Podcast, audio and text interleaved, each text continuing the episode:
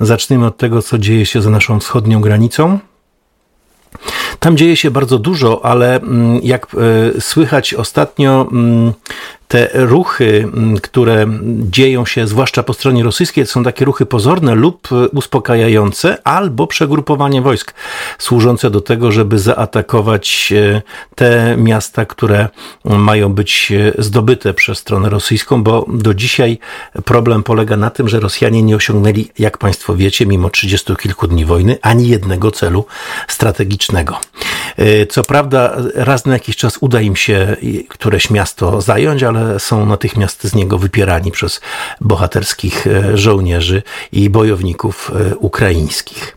Coraz częściej mówi się o tym, że w związku z faktem, iż zachodnia Ukraina to jest taka Ukraina proeuropejska, mówiąca w języku ukraińskim, znająca bardzo dobrze język polski, ponieważ ta centralna Ukraina to jest Kijów, który jest niezwykle do państwowości przywiązany. Strona rosyjska zajmie się oderwaniem od macierzy, od ukraińskiej ojczyzny, tych rosyjskojęzycznych terenów na wschodzie, czyli Charkowa, Doniecka, Dnipro, czy jeszcze bardziej na południe Zaporożia. Pytanie brzmi, czy im się to uda i czy jest to w ogóle konieczne.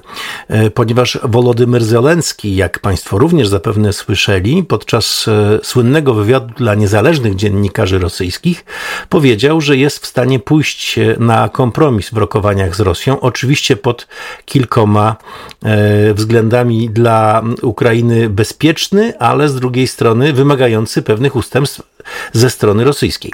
Co to miałoby oznaczać? To miałoby oznaczać, że jest gotowa Ukraina przyjąć status państwa neutralnego. W ramach porozumienia pokojowego z Rosją. Ten pakt zaś musiał być zagwarantowany przez strony trzecie. No i oczywiście musiałaby się za takim statutem kraju opowiedzieć większa część ukraińskiego społeczeństwa, bo byłby ten pomysł poddany referendum. To również nie wiązałoby się z demilitaryzacją, bo wtedy cóż, że jesteśmy państwem neutralnym, skoro Rosjanie mogą wtedy wejść jak przysłowiowy nóż w masło i zająć cały kraj prawie bez jednego wystrzału, jeśli nie będziemy mieć żadnej broni. To odrobinę inny status neutralności niż ten, który posiada na przykład Szwajcaria, która jest otoczona państwami przyjacielskimi, państwami, które nie mają takich grabieżczych pomysłów jak putinowska Rosja. A zatem oczywiście nieatomowy status i Ukraina podkreśla, że już nie będzie starała się odzyskać broni atomowej, którą przecież przez tyle dziesiątek lat miała i której pozbyła się w połowie lat 90. I ten słynny protokół podpisany przez Rosję oraz kraje zachodnie gwarantujący bezpieczeństwo dziś jest kartką papieru nic nie wartą. Zatem to jest jakiś pomysł, ale warunek jest taki. Natychmiastowe zawieszenie broni, natychmiastowe wycofanie wojsk rosyjskich na pozycje, które zajmowały przed 24 lutego. Z drugiej strony Zełenski wyklucza to, iż miałaby się odbyć jakaś kontrofensywa ukraińska na terenach zajętych w Donbasie przez Rosję jeszcze w 2014 roku. Tam ten status miałby być i w Ługańsku, i w Doniecku taki nieco inny, być może jakaś autonomia, być może jakieś referendum, ale prawdziwe, z obserwatorami zagranicznymi, a nie oparte o rosyjskie bagnety. Tymczasem Zachód ciągle jeszcze prowadzi grę z Rosją. Najnowsza gra, zresztą znowu punkt po naszej stronie, ponieważ państwa G7 na swoim szczycie odrzuciły żądania Rosji, aby za gaz płacić w rublach.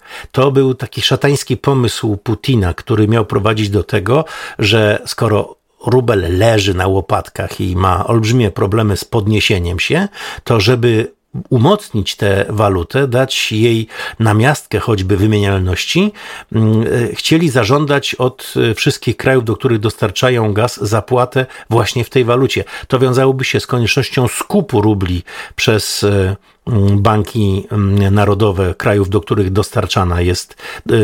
dostarczane jest to niebieskie paliwo, gaz, i wtedy okazać by się mogło, że rzeczywiście rubel podnosi się już nawet nie z kolan, tylko z pozycji leżącej.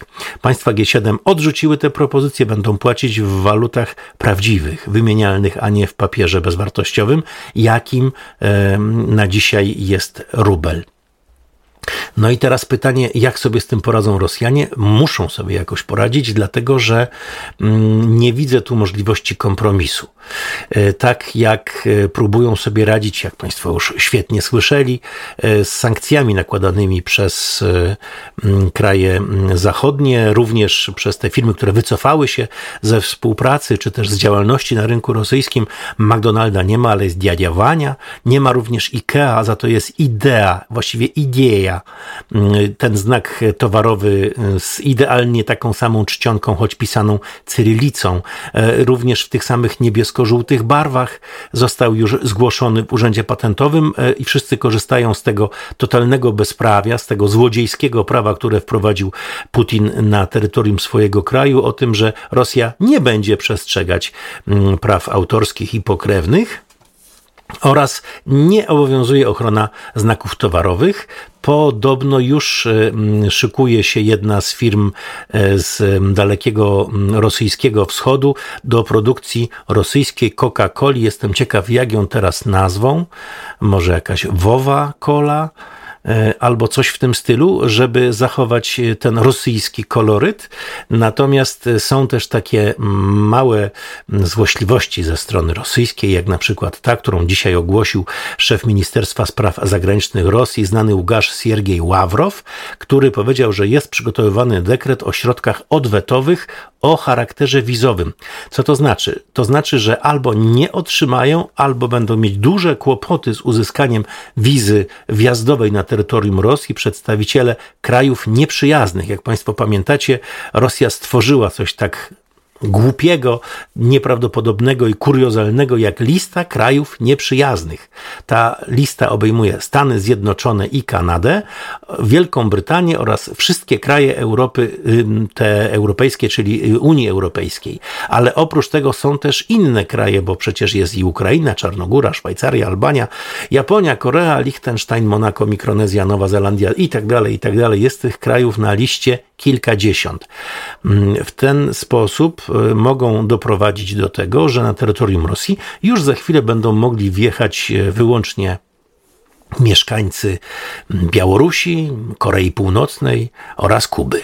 No i tego im oczywiście z wielką serdecznością życzymy, podobnie jak i tego, żeby wreszcie się opamiętali i pozwolili żyć innym tak, jak na to zasługują. Jeszcze rzut oka na polską scenę. Odnalazł się, a przecież go nie było. To jest jak przypowieść o synu marnotrawnym, bo ten nasz syn marnotrawny narodu polskiego był umarły, a ożył. Nie było go przez te najważniejsze dni, kiedy w Polsce przebywał prezydent Stanów Zjednoczonych Joe Biden, a teraz cudownie się odnalazł. Właściwie nie teraz, a wczoraj. Już mowa o wicepremierze do spraw bezpieczeństwa Jarosławie Kaczyńskim, który nie brał udziału nawet w spotkaniu tym 500-osobowej delegacji polskiej i przemówieniu słynnym pana prezydenta Bidena. No i w związku z tym już wystąpił wczoraj na jakimś tam spotkaniu takim niby ogólnopolskim. Mówił, że szukamy bardzo dojścia do tego, co to jest wolność, więc wolność przed nami, a na razie również informacje o tym w wywiadzie dla Gazety Polskiej, jak może wyglądać przegrana Rosji w Ukrainie i potem po tej przegranej nowe oblicze Rosji, które rozpocznie może jakiś proces zmian, czyli dba i niesłusznie oskarżamy, że go nie było w tych najważniejszych podczas wojny rosyjsko-ukraińskiej chwilach. Był tylko na pewnie z góry niewidocznych, a z dołu upatrzonych pozycjach albo na odwrót. I jeszcze jedna bardzo zła, smutna, katastrofalna informacja. Sędzia Tuleja nie został dopuszczony do orzekania mimo prawomocnego wyroku sądowego, mimo nakazu sądu okręgowego dla Warszawy Pragi jest oczywiście zszokowany tym, co się wydarzyło. Nie dopuścił go do pracy wiceprezes Warszawskiego Sądu Okręgowego. To znany antyopozycyjny sędzia i wykonujący każde polecenie swego szefa, czyli Zbigniewa Ziobry, sędzia Przemysław Radzik. On również jest zastępcą sędziowskiego rzecznika dyscypliny, a słynny jest z tego, że był uwikłany również w aferę, w której oczerniano sędziów, tych, którzy w jakiś sposób są związani z opozycją. Tyle informacji politycznych, ponieważ jednak jest piękna pogoda, kończmy czymś sympatyczniejszym. W związku z tym zapraszam Państwa bardzo, bardzo serdecznie dziś na spacer, który jak zwykle odbędzie się między 19 a 20 Waszego czasu i podczas tego spaceru dowiemy się kilku ciekawych rzeczy. Na przykład, czy w Krakowie odbędą się Igrzyska Europejskie?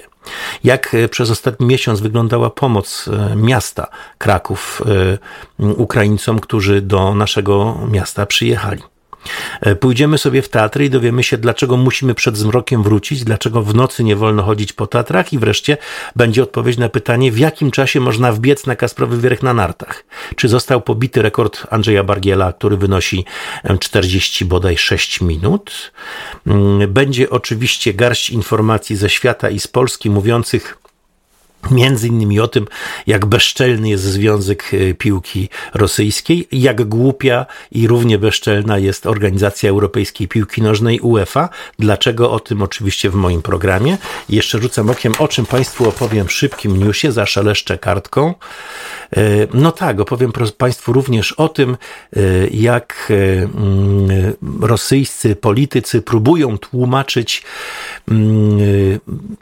miłością Ukraińców, niektórych przynajmniej do Rosji, fakt wydalenia z Polski dyplomatów oraz rzecz jakby znamienna dla rosyjskiego, a wcześniej sowieckiego soldata, dlaczego tak ukochali sobie kraść podczas II wojny światowej zegarki i rowery, a aktualnie, jak się okazuje, dywany i telewizory.